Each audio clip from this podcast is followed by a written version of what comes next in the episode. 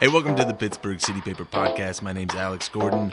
On this Wednesday after the Pennsylvania primary, we're going to be dissecting the election. I'm here with Ashley Murray, Charlie Deitch, and Ryan Deto. No time for titles. Hello, everybody. Good Hey, morning. Hey, what's up?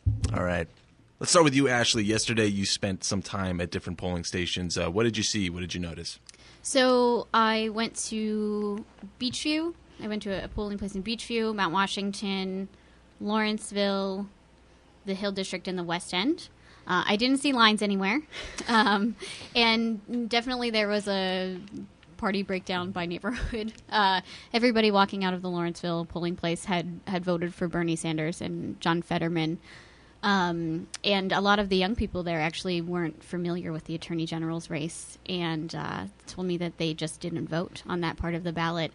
Um, lunchtime in the West End was pretty busy. Um, definitely an older crowd. Uh, lots of Clinton supporters walking out of there. Lots of McGinty support. Um, when I got to the Hill District, that's where I talked to the first voters I had spoken to all day who voted for Kasich. Actually, four of them walked out in a row, um, and, I- and I was surprised. They traveled together? No, Were they eating No, fish they- sandwiches? they, they were Bro. not eating fish sandwiches, Bro. and they had, you know, it was just like one right after the other. And actually, the first Trump supporter that I met all day um, came out of that polling place at Epiphany Catholic Church in the Hill District. Um, yeah, there there definitely weren't lines anywhere, and I got the numbers around five thirty in Lawrenceville, and they had a total. There were two two different um, districts. I think the same ward there. Uh, I have to check on that, but the total basically was under 300 had gone in and out of there. So, there, we, so there weren't any fisticuffs in Lawrenceville polling places? I did not see any fisticuffs. That is the sign of a down year if there are no, No. fisticuffs or police intervention at a Lawrenceville polling did you go to the. Teamster Temple? Where'd you go? I went to St. Mary's Oh, okay. on uh, 45th. I think it was 45th Street. Just to follow up on that uh, attorney general race, Ryan. Before we were talking about how nobody really pays attention to that one, even though it's way more relevant for people actually living in this state. Uh, do you want to talk a little bit about that disparity? Why people don't pay attention to that? Yeah, well, um, it just it never really got the same media coverage until about like a month before you know the primaries. That um, obviously the presidential coverage we're talking about for like eight years. It feels like. Um, and then even the Senate race really started to get a lot more coverage, probably like two months before. Um, the I'm not really sure why though that it didn't get more attention. Charlie, do you have any ideas on that? Well, I think that, um, first of all, I think if, if Kathleen Kane would have stayed in, it would have been a completely different ballgame. She would have uh, drawn the, she would have certainly would have drawn the attention. Um, yeah, I don't know. I mean, I think you have, uh, I think what, what you have is, Geog- geography, I think, played, and I can talk about because I spent some time with the data this morning. But geography played a big part in this race, just from the the buildup of this race. Because so you have a Western candidate in Steven Zappala who, you know, is known around here, but he's not necessarily known on the eastern side of the state. And then you have guys like Shapiro and Morganelli on the eastern side of the state who aren't really known over here. And so over here, Zappala didn't really have anybody to spar against. There weren't a lot of, you know, nobody was really taking many shots at anybody. And that's the thing when the campaign stays civil or boring, however you want to describe it. Um, that honest that that that plays it down too, and also Zappala's is kind of a strange. I mean, politically, he is so popular here, and we can talk about that in a Yeah. second. But he also has a lot of people who just don't like him because he sort of feels like he's going to be the lifetime DA until he moves on to office, which is what he tried to do here. Um, but a lot of people, especially a lot of people in um, in African American communities, are no fan of Steven Zappala because of his uh, the way he's handled a lot of uh, cases involving police officers and, and, and other things. So, I, I think geography was the was part of it in the beginning, and just that.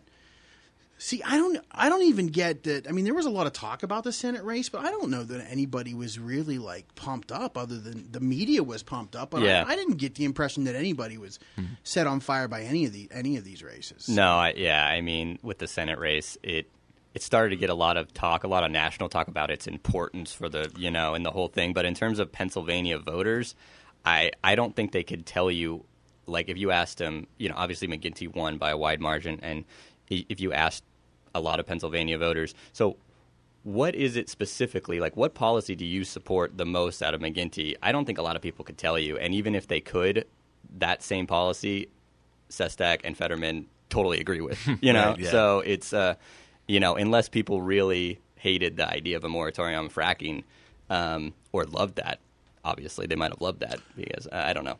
I actually I was reading this morning um, former gubernatorial candidate John Hanger, who was uh, the first candidate in that race to come out and say dope is awesome and uh, decriminalize, legalize.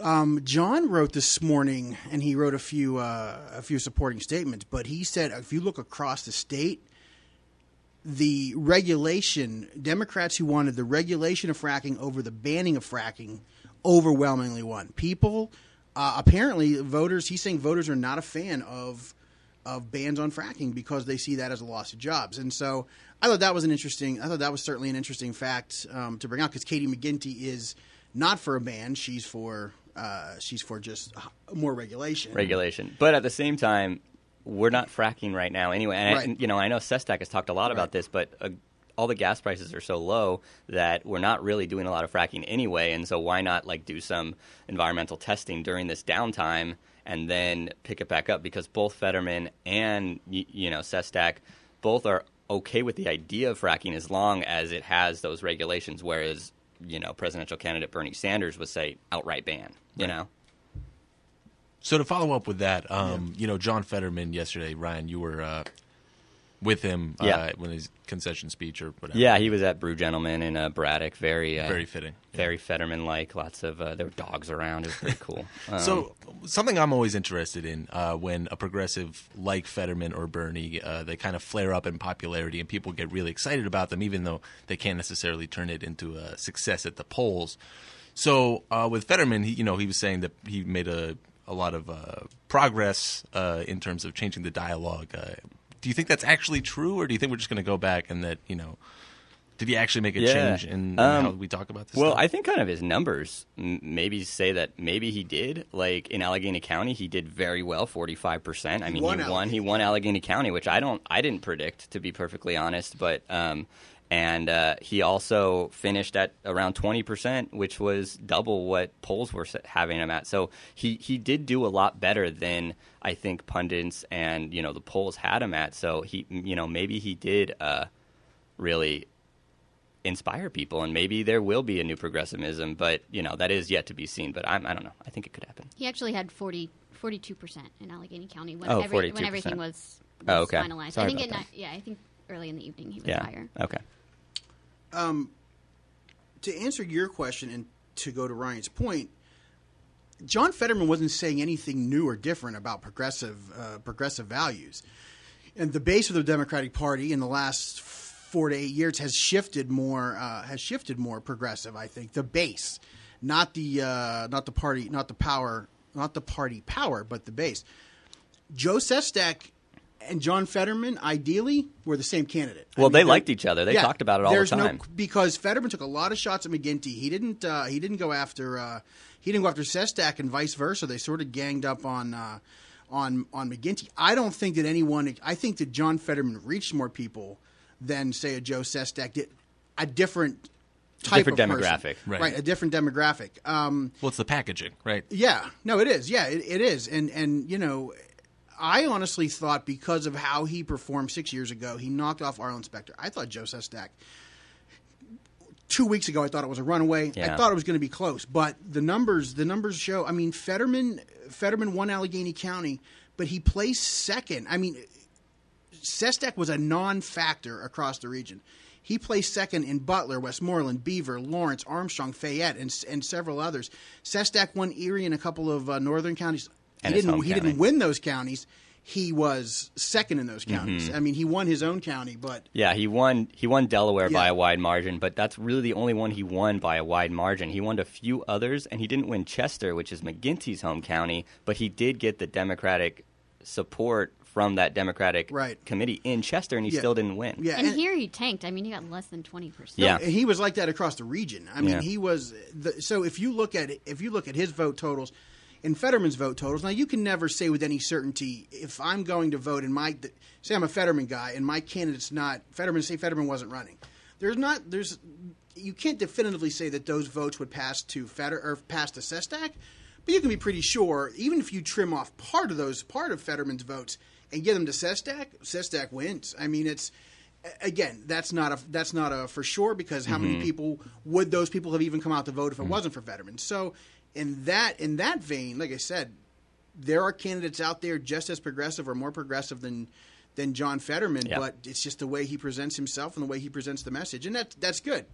Um, Al, I'm really interested. I just actually just wrote a piece. I mean, if you look at his popularity in Allegheny County, um, Rich Fitzgerald's going to uh, he's going to reach term limits next year. That's, I was just You're thinking say that earlier. Yes. John Fetterman, county no, not next year. Not next or, year. not next year. Next election. Yeah. No, yeah. He's in four years. He was just Yeah, three years. Again, what, whatever, Ryan. the next time you vote, you're out of order, Ryan. The next time you vote for county executive, I would not be surprised if John Fetterman is on the ballot, and Right. he may have to run against the party machine. But I think it's a lot different next time in Allegheny County. Well, especially on that fracking message, because Yeah. you want to talk about some of the contentious in Allegheny County Yeah. is fracking, and there is a huge base in the county that was very upset with, you know, Fitzgerald's decision to frack at Deer Lakes and the airport. Like, yeah, and it's not just right. It's not just you know your you know your your city your city folks, your city hippies. I mean, it's the folks. It's the folks out in the suburbs who now have you know rigs right next to their to their playgrounds. So Yes, I know someone in in their 60s. I won't say who, but uh, because he told me in confidence, but who who went for Fetterman. So I mean, he's got name recognition, and not from Allegheny County. He's from out in uh, Westmoreland County. Oh, wow. So you you had, talk a, about you why? had a 72 year old woman. Uh, I put that in the story. 73 year old woman. who Yeah, from Mount Washington for voted Fetterman. for Yeah. Fetterman. And did they say why? Uh, she, I think her exact quote was, "He is so intelligent. His ideas are far-reaching, maybe out of the grasp of the Democratic Party right now. But I hope his tenets become the Wow. tenets of the, The future, Democratic Party yeah. in the future." that's Is she a was, poet? She was really, really passionate. Yeah. Also, we should say for that noise before Charlie has a gavel. I do. This was a gift uh, when I used to cover courts in Louisiana, and I just didn't mean to bring it down, but it just came with me. And uh, Yeah. he brings it everywhere. I'll be Actually, it's really warm. annoying. He walks everywhere. everybody comes to touch my gavel at my desk. Everyone knows this. All right, moving on. Please. Ashley, you want to tell us a little bit about uh, voter turnout yesterday? It was a little bit higher uh, than expected. Do you want to explain that? Yes, the Allegheny County GOP voters seemed very uh, excited. they had a nearly 50% voter turnout, which, um, when you look at older numbers, in 2012 it was 26%, um, which, you know, wasn't exactly a exciting year for them, perhaps. Right. um, Mitt Romney maybe didn't galvanize as much excitement as Trump is right now. Um, and then in 2008, it was 24% on the county Republican side for voter turnout. Uh, Democratic voter turnout yesterday was about 44%. Um, which was down from in uh, 2008 when um, Clinton and Obama were in a tight race. Um, it was 56% in 2008. But Ashley, do you know how that translates into into actual number of voters? Because there are more registered Democrats in Allegheny County than Actual number of voters. So we got total ballots cast on the Democratic side was 231,000. And then total ballots cast on the Republican side was about 121,000. Which makes sense in Allegheny County. right, which Yeah. makes sense in Allegheny County, and that's you know that's Wonder what the statewide Republican numbers. turnout is up in Allegheny County, but I don't know that it will make much of a difference. Yeah, for because the, the total registered Republicans are about half of the total registered Democrats in Allegheny County. Right. But I mean, Trump played well across. I know we all know it's you know Trump Pittsburgh and Philadelphia. Yeah, he won every county. Wow. I'm just saying, you thought Kasich might be able to pull his own native county. You know? You know, the more you talk uh, and you hear from John Kasich, the more you realize that uh, there's nothing going on. There's nothing going on in Yeah. that guy. He's just, and you can see, like, not only is he not charismatic, like I don't know that he's alive half the time. The picture we have of him shoving that fish sandwich in his mouth is the most action that that guy has given on the campaign trail. And Yeah. even when he and uh, he and Cruz, which I'd love to talk about that uh, guy, uh, had this alliance, I think it took Kasich like t- two minutes to say, "I'm still running in Indiana. Don't vote for still. You still got to vote for me. Don't vote for you know Cruz." And it's Yeah.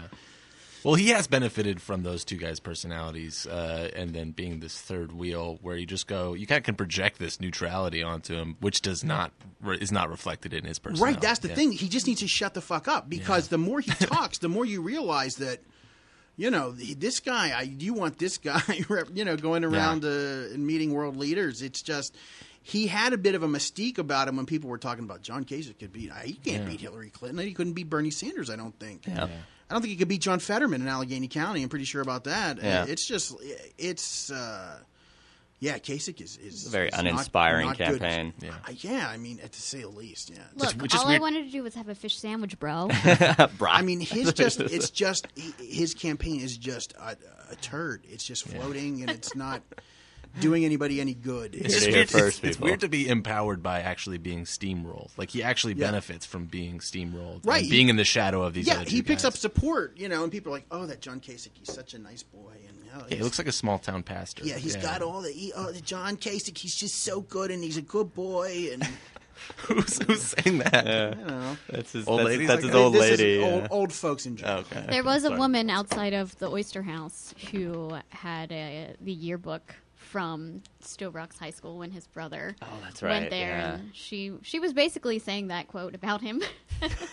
See, He's just a nice. He's just a nice boy. That's you know. That's He definitely once who carried my groceries across the street. to John Kasich, and we were, I made him a fish sandwich, bro. When when did we travel to New York City? I mean, is the old lady in Brooklyn? Yeah. And Charlie, didn't you tell me something yesterday about how he all of his events are centered around food? Yeah, that mother. He hasn't. Uh, I get fired up. He yeah, like everything is like. Uh, there was a great Politico sort of uh, uh, gif reel of uh, just him just slamming food in his face, and and at first you're like, oh, I guess maybe that's just where they get the video. But like it said, you know, there was some. Uh, there was. I guess it was about the pact he made with Cruz, and it said. Um, Kasich said da da da da from a diner in you know in, uh, from a diner in New Mexico, and I'm like, that son of a bitch is always eating. He's just sort of, and he doesn't know how to talk to people. Uh, Ashley, talk about when Kasich was uh, at the at the Oyster House, uh, the uncomfortable conversation that he tried to strike up with uh, with one of the servers there. Oh my! So he, uh, there was a female server behind the counter, and he asks, starts asking her questions. You got a husband? Now, right off the bat, that's just an a husband. impolite question to ask somebody, anybody, and uh, there's no. There's nobody, no male candidates asking male servers if they have a wife. Yeah. Do you have a we steady? all know that. Yeah. Yeah. So, so you got a husband? She said no. And his immediate follow up question was, "Oh, so you must be struggling, huh? Life's a struggle." And then he tries to like probe her for any problems that he can find, like.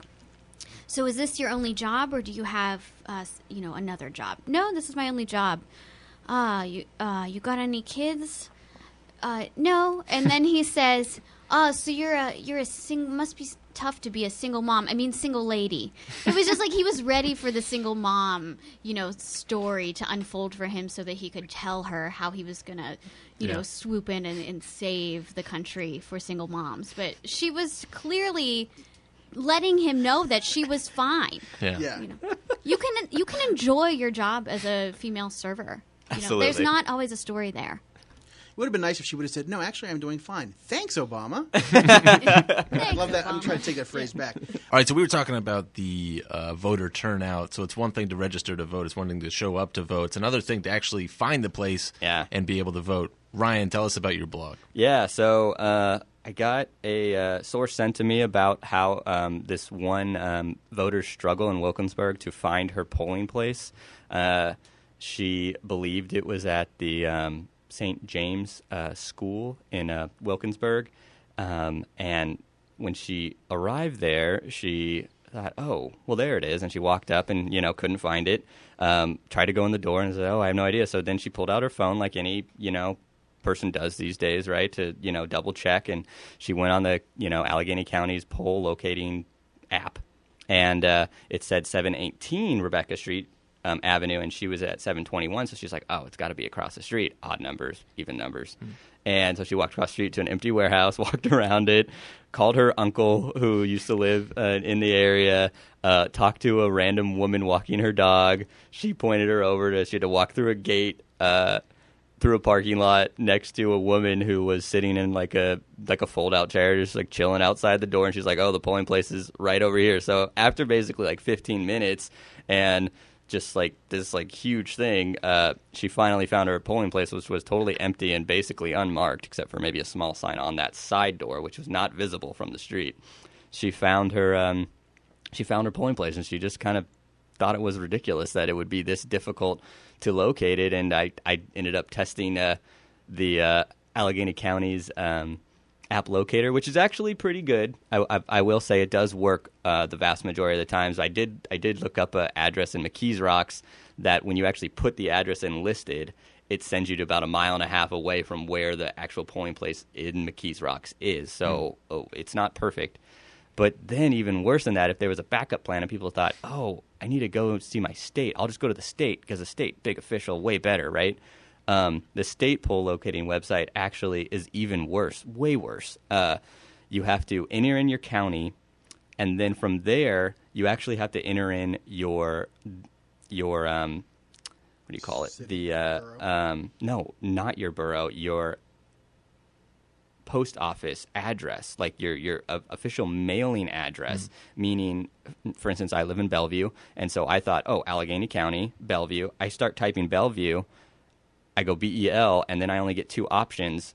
None of them are Bellevue. So I'm like, now what do I do? I have no idea. I, I really don't even know. So I had to call the state. I talked to their press person. And they're like, oh, well, you're supposed to enter in your exact address that's on your voter registration card, which, be honest, don't we all lose that thing basically right after we get it? And uh, um, so I, I wasn't sure.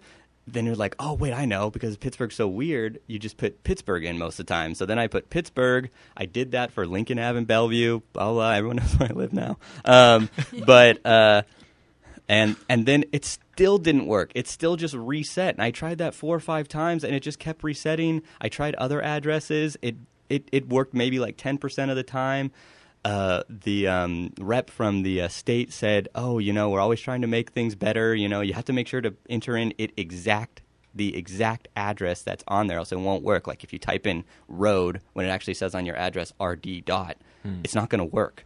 Like, and it's just this huge thing. It, it, it, it applies no smart technology that literally Google, which is here in Pennsylvania, like does like it, it's insane. And and if you wanted to call the county to ask about where your polling place might be located. Uh, the number was pretty much busy all day, a busy signal. I, tr- I tried it a couple yes. times too, and it was busy. I, I, was calling yesterday for updates, and th- there were four extensions I could call. I could call 412 350 4500 or 4503, 4504, 4505, and I kept alternating, and a lot of times they were busy. And uh, who hears a busy signal these days? you know? it's so, kind of nice. It's just like nostalgic, you know. Um, so Ryan's just sitting there. Yeah. Oh, yeah. Beep oh, beep beep. this is amazing. Um, You're probably the one clogging up the phone line. ridiculous goddamn calls. Yeah. Uh, no, and it, it really is just this thing where it's like we're supposed to be encouraging people to vote, and we're not using the technology that is fully available.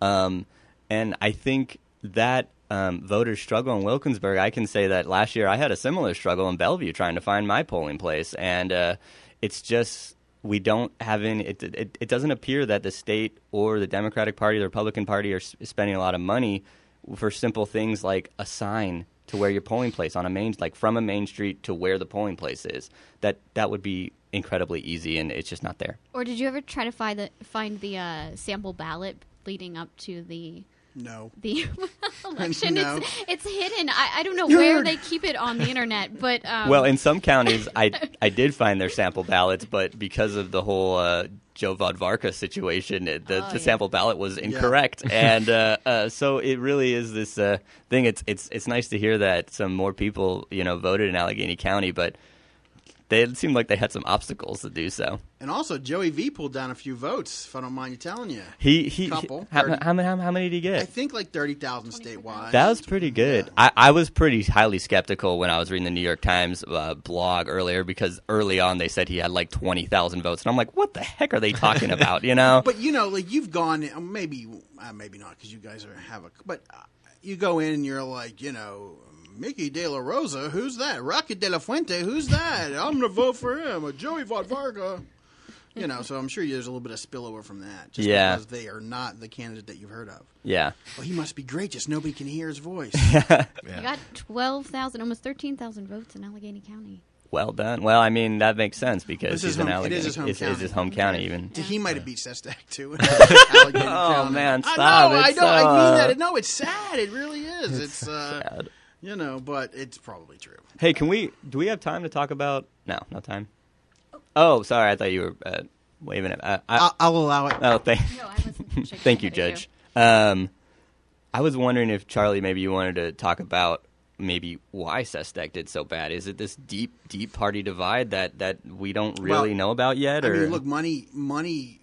It's no secret to anybody. Money buys elections, and uh, I mean, t- that's what Tom Wolf did. I mean, say what you want, and, and I, I think Tom Wolf's doing okay, but Tom Wolf bought an election because he had the money to get out on TV. Um, so, but that- McGinty what- didn't have the money. Well, no, but the Democratic Party had the money, Exactly. and that was, she was their candidate.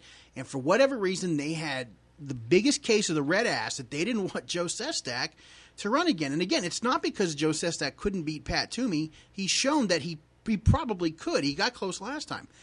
He's not going to listen to them, and he's not going. And honestly, in in recent years, in fact, when when when when Spe- when Sestak beat Specter, it was that similar case. Voters were like, "Cue Democratic Party." There was a great story. Uh, uh, the senior political correspondent from CNN. Uh, I, I'm not even going to try because I don't want to butcher it or make light of the name.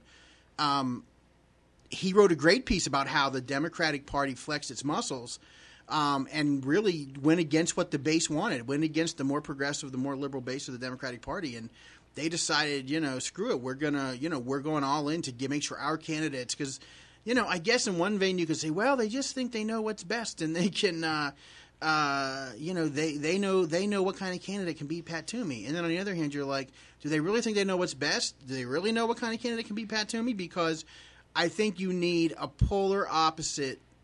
And Katie McGinty, let me say this: I voted for Katie McGinty for governor. I, I'll say that I like Katie McGinty. Don't shake your head at me. You're out of order. You're out of uh-huh. order. Katie McGinty had a lot of great statewide ideas when she was running for governor, and I, I liked, I, and I still like Katie McGinty. I think Katie Yeah. McGinty would be a fine senator. I think she so, is a little more. She's. I think she's very liberal, but she's a little too more. And again, a little more central for me. A little more center than me is like you know maybe like still twenty five thousand feet off off center, but Mm-hmm. uh, you know you had a real progressive and real liberal in Sestak who had a chance to win. You had that in Fetterman, but again, I, I, I mean, Fetterman wasn't gonna, you know, Fetterman just Fetterman hit a wall when he when he hit uh, when he started hitting when he got beyond like you know Westmoreland County, there was a steep, and he just Fetterman was just annihilated in the East. I mean, Yeah. he didn't even come close. And uh, that was the same thing that happened to Zappala. Zappala hit Bedford County and just good night. He just fell off a cliff. Morganelli did better than than Zappala in a lot of counties, and so there was always this rumor. And I know I'm jumping around. There was always this rumor that uh, Morganelli didn't really do a whole lot to campaign. So there was a rumor, or the, the talk has been that Morganelli was sort of brought into the race to because Morganelli and Zappala were running as prosecutors. You have to have prosecutors. So say you live in the East and you believe that you are you going to vote for Steven Zappala? No, you're going to vote for the guy who's from your area, Morganelli. So Morganelli did well enough. I mean, he peeled a lot of votes. So again, peeled a lot of votes away from Zappala, I think. And um, he, you know, Zappala which, which was like, which was against the strategy because Yeah. there was speculation that he was supposed to peel votes away from Shapiro, right? No, because no, no, no, no. That he no, no. That Sha- that he was running. That it was a Shapiro Morganelli alliance, not a not a. So the, Shapiro No. wouldn't want to. Yes, yeah, it was a. Mean, why would, why would, why would uh, Zappala want the same, basically the same candidate running? No, it was I Shapiro. thought I thought Morganelli got into the race so that that they could basic so that they could you know combine and way. attack Shapiro. I think it's the other way. Okay, all right, I, I could be wrong. I don't obviously I don't know as much. If if I'm right, which Ryan doesn't seem to think I am, if I'm right, this strategy worked perfectly because again, I mean, I, I can't imagine Zappala's a smart dude. I, I can't imagine he's going to say, "Let me get a let me get a DA from the other side of the state and let me see if I can beat him in his home turf." No, he wanted to peel votes away from. Uh, Shapiro wanted to peel those votes away from uh, from Zappala. Going back to the Democratic Party money that was poured Yeah, into yeah, yeah. McGinty's campaign, I interviewed Fetterman yesterday morning, Yeah. and he was pretty vocal about being disappointed Yeah. in the party. Um, that was pretty much his exact word. And Yeah. he said he expected it from uh, Republicans, but not from the Democratic Party. That's just Do you- naivete. Then. do you- It really yeah, is. I know it is. It is I- a little yes. naivete. It is. But we're the good guys. yeah, we're the good guys who spend just as much money. Na- naivete aside, um, do you think that that comment will? I mean, if the Democratic Party holds these serious grudges, as I think you know they have obviously against Sestak, do you think that, that those comments would be held against him? You know, if and when he tries No. to run for something else. No, I don't think so because that's just like political commenting. I don't. I don't because he because there is something with Sestak that we all speculate out, but there is some deep, like incredibly deep divide Something between deep. him. Like no, like really, and. I think Yeah. he might talk about it after the election happens. But like, there's definitely something there that. Um, I don't think most people really understand, and uh, I, I want to say this too because I'm I was really confused that with Sestak basically running since 2010. I know a lot of people say, "Oh, well, he started in 2014," but he really started running in 2010. You thought that the Democratic Party could have worked out their differences in the four years between he actually announced his running to be like, you know what, Sestak, you are going to be our guy. That's what's so confusing to me. That's how deep that divide must be. It's, it's not. It's not really. I- I think it's it's pretty simple. It's they didn't want him to run against. Uh, they didn't want him to run against. Uh, uh, didn't want him to run against Specter when Specter switched from Republican to Democrat. They didn't want him to do that. He did that anyway. The rumors at the time, and Sestak said this on Face the Nation or, or something, um, that he was offered. I think he was offered some kind of an appointment or a job by like the Obama administration at the time to get him to drop out, but he stuck with it. And so okay, fine, we'll just beat your ass in the primary, Joe. That didn't happen. He won. So then he won, and the party's got to try and save face. So they go in and they talk to Sestak. And again, this is what I understand from several sources. Sestak allowed the party to come in. Sestak ran his own campaign. He allowed the party to come in to get their to get their uh, their expert or to basically to get their money. He had to kind of take them and their strategist, and then he lost.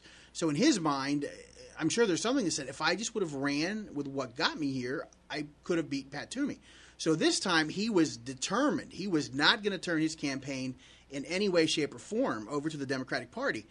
And so the party again, it's it, it wasn't just a minor. Oh, Joe Sestak.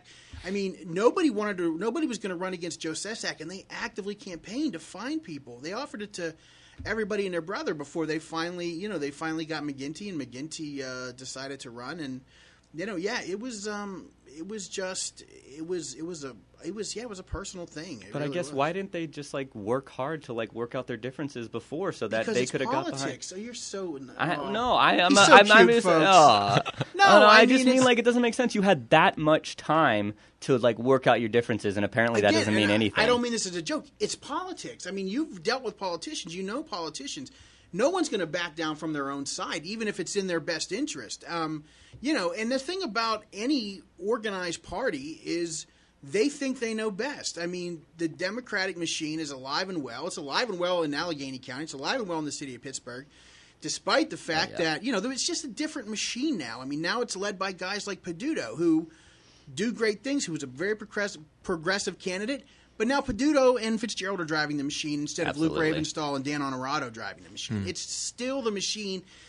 We're never going to see, probably at least, uh, at least not for quite a while, an end to an end to that. And that's It's that's what happened. Yeah, I mean, Sestak had Sestak had the money, you know. He did. He but still- the, by yeah. the time the party, by the time the party stepped in with their cash, they couldn't fight over. So many things don't make sense. How did we get to a point where a 25 year old walks out of the polling place and doesn't know about the attorney general election? You know, it's like a fault in our Yeah. education mm-hmm. system about government Sure. and, and what we learn in, in our civics, civics classes in high school and college. Yeah, but the uninformed voter isn't a new thing. Yeah, it's not a new thing. I agree with that, but it is a sad Well- thing. It's a sad thing. It doesn't make sense why Well, we can't. I mean, I, I think they didn't even know what the attorney general does. You know what I mean? Like, why Sure. why don't we fix It It has the to have education some sort about of it? some sort of pop culture. It has to have. I mean, Yeah. we were Yeah. talking about the 2008 Democratic polling numbers. You know, Trump this year with the Republican. It's that's pop culture. That's yeah. not politics. No, I Yeah. mean, I mean, he was a pop Exactly. culture like figure before he ran. Like, yeah. Yeah, if Ka- if uh, if Kathleen Kane would have run and words like "porngate" were thrown around, yeah. people would have paid attention because Yeah. oh hey porn, I know that, and uh, Exactly, um, Charlie. I'm gonna vote for the porn candidate, Charlie Deitch, the porn candidate. Um, do we want to zoom out and do any Hillary Trump stuff? I, Charlie? I, I wouldn't mind talking a little bit about the Ted Cruz. Okay. if we could. Charlie, do you want to talk about Ted Cruz? I don't mind talking about Ted Cruz. I mean, if you've got the time, right. it's your show, Alex. Um, we can we can fit it in. Yeah. All right. So uh, just uh, from and Ashley was at Ted's visit uh, to the area on Saturday. He's the scariest son of a bitch in this race. People can say what they want about Trump, but he's he's kind of adult, and I think that he, you know, he's a very I don't know. Is he, I guess he's people think he's charismatic, and he's going to get a lot of support. But Ted Cruz is a because Donald Trump, I think, you know, I don't think he believes, and I think that's pretty much everyone agrees. He doesn't believe what he's saying. Ted Cruz is a true fucking believer, and that's frightening. I mean, he's a true believer in those most far right Tea Party type uh, beliefs, and the, the the folks who are fighting over uh, transgender rights in terms of you know uh, this this bathroom fight, and he he may I mean he's campaigning. Ashley was there. He's campaigning on you know treating transgender people like like they're like they're non humans. Like assuming that everybody goes into the bathroom with the goal to uh, rape. That Yeah, well, that it's is so- that is it's the so premise of his argument. However, I do want to let the listeners know how a Ted Cruz press conference works because I think you see the the highlights on the media or you hear them, but um, Ted Cruz. And I guess this is why maybe he won, you know, international debater or national debater champion. I, I can't remember the exact- master debater. I was Master gonna debater. It was just hanging there. something something Hang like in that. um, so so during the press conference, um, he speaks and then he pauses and then he speaks and then he pauses and you you don't know exactly where you can jump in because he continues to speak and speak and speak, and uh, media members were trying to jump in because they weren't sure when you know where to go. He is very controlling of the situation, and when a media member would try to jump in, he would uh, look like give them the stink eye, and you know How could you basically basically saying I'm not Yeah. finished talking. Uh, it was about a half hour press conference or 25 minutes, and there were only three questions that got in. Crazy. Um, he really did control the situation. And I was telling you guys before that this morning on CNN, you know, he was saying, I have a major announcement. And then CNN went live to him, and, and then he tells them, my major, my announcement is that at four o'clock we will have an announcement. You know, Oh, he's, he's really, really, Love it. yeah. His announcements was, "I just want to have a fish sandwich, bro." That's that's the other He, guy. he doesn't eat fish sandwiches. Let's be clear. But all yeah, right? just so just so our listeners have an idea Yeah. of how this works with when you know we're supposed to be the fourth estate pressing people on questions. Well, when the candidate isn't even accepting questions, you know how effective can we be? sure. Yeah, and, and the thing, uh, getting back to the, I wrote my, I wrote my column this week based on his visit here, and strictly to do with the attack on transgender rights. You can read it at www.pjcitypaper.com or pick it up uh, at a local CP box.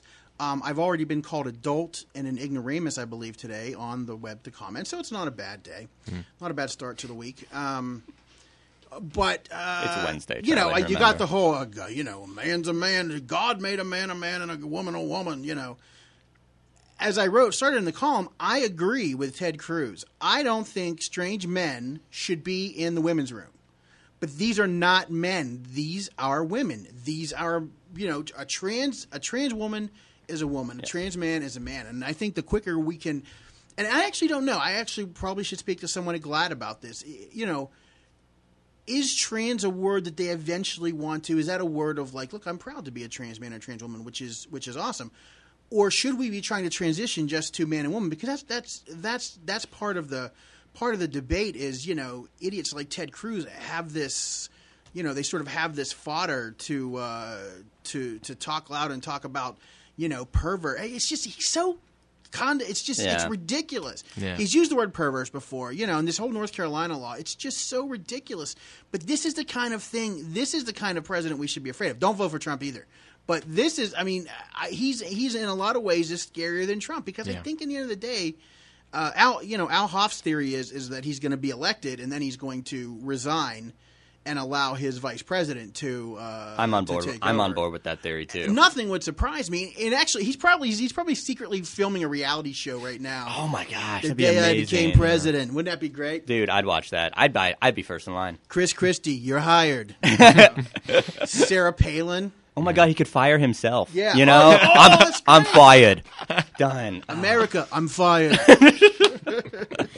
just want to make a comment about bathrooms. Yeah, Please. yeah. Again? You Again. you use them to relieve yourself. Yes. Uh, As a woman who often has to stand in line, I will often just leave the line and just like head to the men's room and Uh-oh. use it real quick. Well, you're not a Cruz person. like then. you know, you know those places where they have like single person bathrooms. Yes. bathrooms. Well, yeah. First of all, all those should be Like, unisex. Like it doesn't who make cares? sense. Like just make it more efficient. Let Well, Like in those cases, watching people stand in line is crazy. Like you're just like, Yeah. Just my, or yeah. if it's a multiple person bathroom and there are no men in there or something, I don't want to disturb anybody. But you know, I just hop in there and use the bathroom. The- you just need a toilet. the amount of like documented rapes in bathroom is absolutely minuscule. It is like literally a non-factor, and the fact that someone like Cruz is deciding to make this a point of his campaign to attack transgender people who have every single right that we do, and well, actually, in some states they don't, but. Um, it is just absurd that that that is something that they're going after. It's such also just in the political sense of it. It's such a small portion of the population currently. Like it is just not. It doesn't make political Yeah. sense to attack such a small thing. It is hate. It is just hate. It's, yeah, but they're just trying to. I mean, it's like they just need something to hang their hat on as a principle. It has nothing to do. With it. But when you hang your hat on hate, then it it, it, it doesn't make a No, but you know what I mean? yeah, like- they have no problem hanging their hat on it. Where have you been? true. There's I'm uh, no, but that's the I'm Republican just. I'm, agenda. I'm trying to. I'm trying to keep it moral, hate, Charlie. hate I'm and, trying. and that's awesome. Yeah. That's why I hired you. But hate and scare tactics is what they do. Alex, Yeah. you were going to make a point. Well, I'm just saying, yeah, the social issues, regardless of how much they actually have an effect on the populace, whether it's actually big numbers, it's a way of defining yourself, and it's a way of telling it like it is, with quotes. Yeah, it is, it like it's it it's what people it's what people. I mean, they're having a debate about it at Pine Richland High School. You know, everybody comes out and they're all ticked off. Uh, you know, we're covering some other stories. These are this uh, trans uh, making policies favorable to trans students is uh, you know is something that that a lot of schools are doing. So this is going to be a debate. Again, we're talking about, as Ryan says, we're talking about a very small, you know, a very small number of people affected, but it's one of those hot button issues when you can say, you know, uh, some pervert in a dress is going to be in there with your daughter when she's trying to go to the bathroom. Uh, Yeah. Oh, Yeah. you know, it's just it's it's rid- goddamn ridiculous. No, it is, and it's so offensive to assume that all trans people are perverts. I mean, it's just, it, it, Well, that- that's- it, that, and that's it, what I write It makes this my week. blood boil. You Yeah. know, I mean, That's what I it's write just- this week, right? Premise It, it assumes it's just it's that old, you know, like you know, oh, you can't have a you can't have a gay scout leader because he's going to grab touch them little boys, you know, and it's just you know, What about what about actual perverts? Why isn't so like wh- no? That's what I mean. It's like he goes after trans people, assuming that they're all perverts. But why why why don't just go after actual perverts? Why not have a policy that says, well, we're actually gonna you know make sure pedophiles aren't in our schools? He's not even talking about that. He's Yeah. totally like like just the issue is wrong. You should run on the pervert platform. Perverts, I hear your problems. I am with you. We will unite. I feel like we've talked about. Well, yeah, uh, right. Yeah, the library. the Perverts? library, The li- jerk-off stations. Well, yeah, Yeah. because I used to work at a public library, and many people come in and you know watch some uh, not allowed content on there. You can say whatever you you can. Oh, uh, You can say porn. They, they watch porn, and uh, it's uh, pretty uncomfortable for everyone in there except for them. And and I, and I, and and I've always just thought, well, you know, maybe these people are just poor. They don't have access to computers. They don't have access to magazines that cost money, right? And I'm thinking, we need a booth. We need like a little booth where they can just come in, do their thing, you know. In the library? No, not in the library. In like a, in like a separate area. It's it's it's, it's my porn booth idea. It's a mm. public porn booth, public subsidized porn booth. Yeah. I was going to say, porn booths well do exist, go. Ryan. No, yeah, but they're dying out, Charlie. Yeah, they you are. know they are. Like, True. The memories. right? The Garden The Theater, memories. right? You know, Um, that's what it should be. Just a porn booth in the Garden Theater. Yeah, I mean Ted Ted Cruz. Let's look at this transition. I just wanted to say just one more thing is, again, this is a guy who threw a 15 year old um, a 15 year old boy out of his rally. Uh, before the rally even started, not the boys' rally, but Ted Cruz's rally, um, he was a he was a trans teen, and he was there. He was there to make a statement, but he was there to quietly make a statement. He had a sign, he had a flag, and before it even began, you know, not only and again, not only was he thrown out, he was ridiculed, he was called ma'am on his way out and and that's what that's the problem. The problem is the hate is Ryan. The hate that comes along with with they feel like it's almost it's their right to to be hateful like this because it will appeal to some voters, even if it's the lowest form of voter that we have Yeah. out there. It's well, it's just- I don't know. I you see it on both sides. Everybody wants to see Yeah. their their thing as punching up. Right. You know what I mean? They want to see. They say, you know, liberal media, the elites, everybody. They they all want to push this on us, and we're the Right. minority. We're the you know we're hurt by this, and so we have the balls to stand up to it. Right. Perfect example is look at same-sex marriage uh, in the 2008 election. Nobody was for nobody was no democratic liberal politician was coming out for same-sex marriage at that time. Nobody. And then as people's as culture started to change, as people's minds started to change on these issues, that's why we have these Democrats now who are oh more liberal, you know, or more progressive. Liberal is a dirty word. You know, Yeah. I, I like to. I'll use it. Continue to use that word. Um, but you know, there, and that's why the idea of a true progressive, a progressive candidate that calls themselves a progressive candidate is probably a crock of shit. I mean, Yeah. the true liberal progressive candidates are your John Fettermans and your Joe Sestaks, guys who again have the odds stacked against them because the you know the last thing the party wants is uncontrolled progressivism. I mean, that's my Jesus. That's the worst thing that could happen. But but but like you're saying is that that's what it seems like the country is is shifting towards. Like so, Yeah. especially young people, right? I mean, there's so many of them. That's what they want to see, and it's just kind of upsetting in this primary season to see. I mean, you, you know, with the Pennsylvania primary, that they're trying so hard, but they're still getting beat back by the huge amount of money that is coming out of the Democratic machine. by the man, Yeah. I could go on all day. I think we should. What do you think, Ashley? I mean, I asked Ted Cruz during the press conference, you know, after he did his well, mentioned Christian values several times during the rally, and mm. I said, you know, the United States is really big, and how are you going to fairly represent those who do not agree with your Christian Judeo worldview? I said, I, w- I would like a quote on the record about how you'll do this. And he said, "Of- course, that's an easy question to answer. Um, I am a constitutionalist, and everybody is protected by the First Amendment rights uh, for freedom of religion.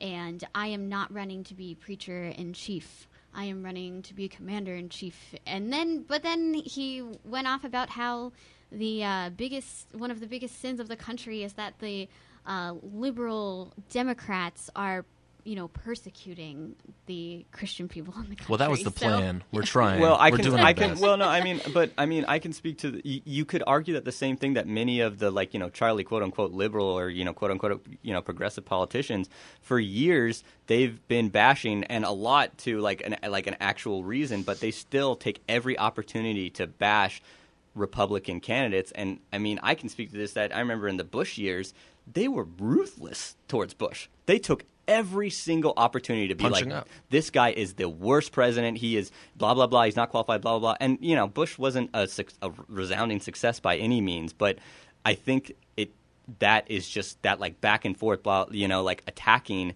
is what where we're at right now, and you know, it started somewhere though. You're a fucking Reaganite, aren't you? Uh, no, I course, see no, no, give I me a see- break, Charlie. Are you kidding me? Well, Joe Oh, Bush my wasn't a horrible. It's hot right mic. there. No, no, no, no. I Hot just mic, no, hot I mic. I'm just just kidding.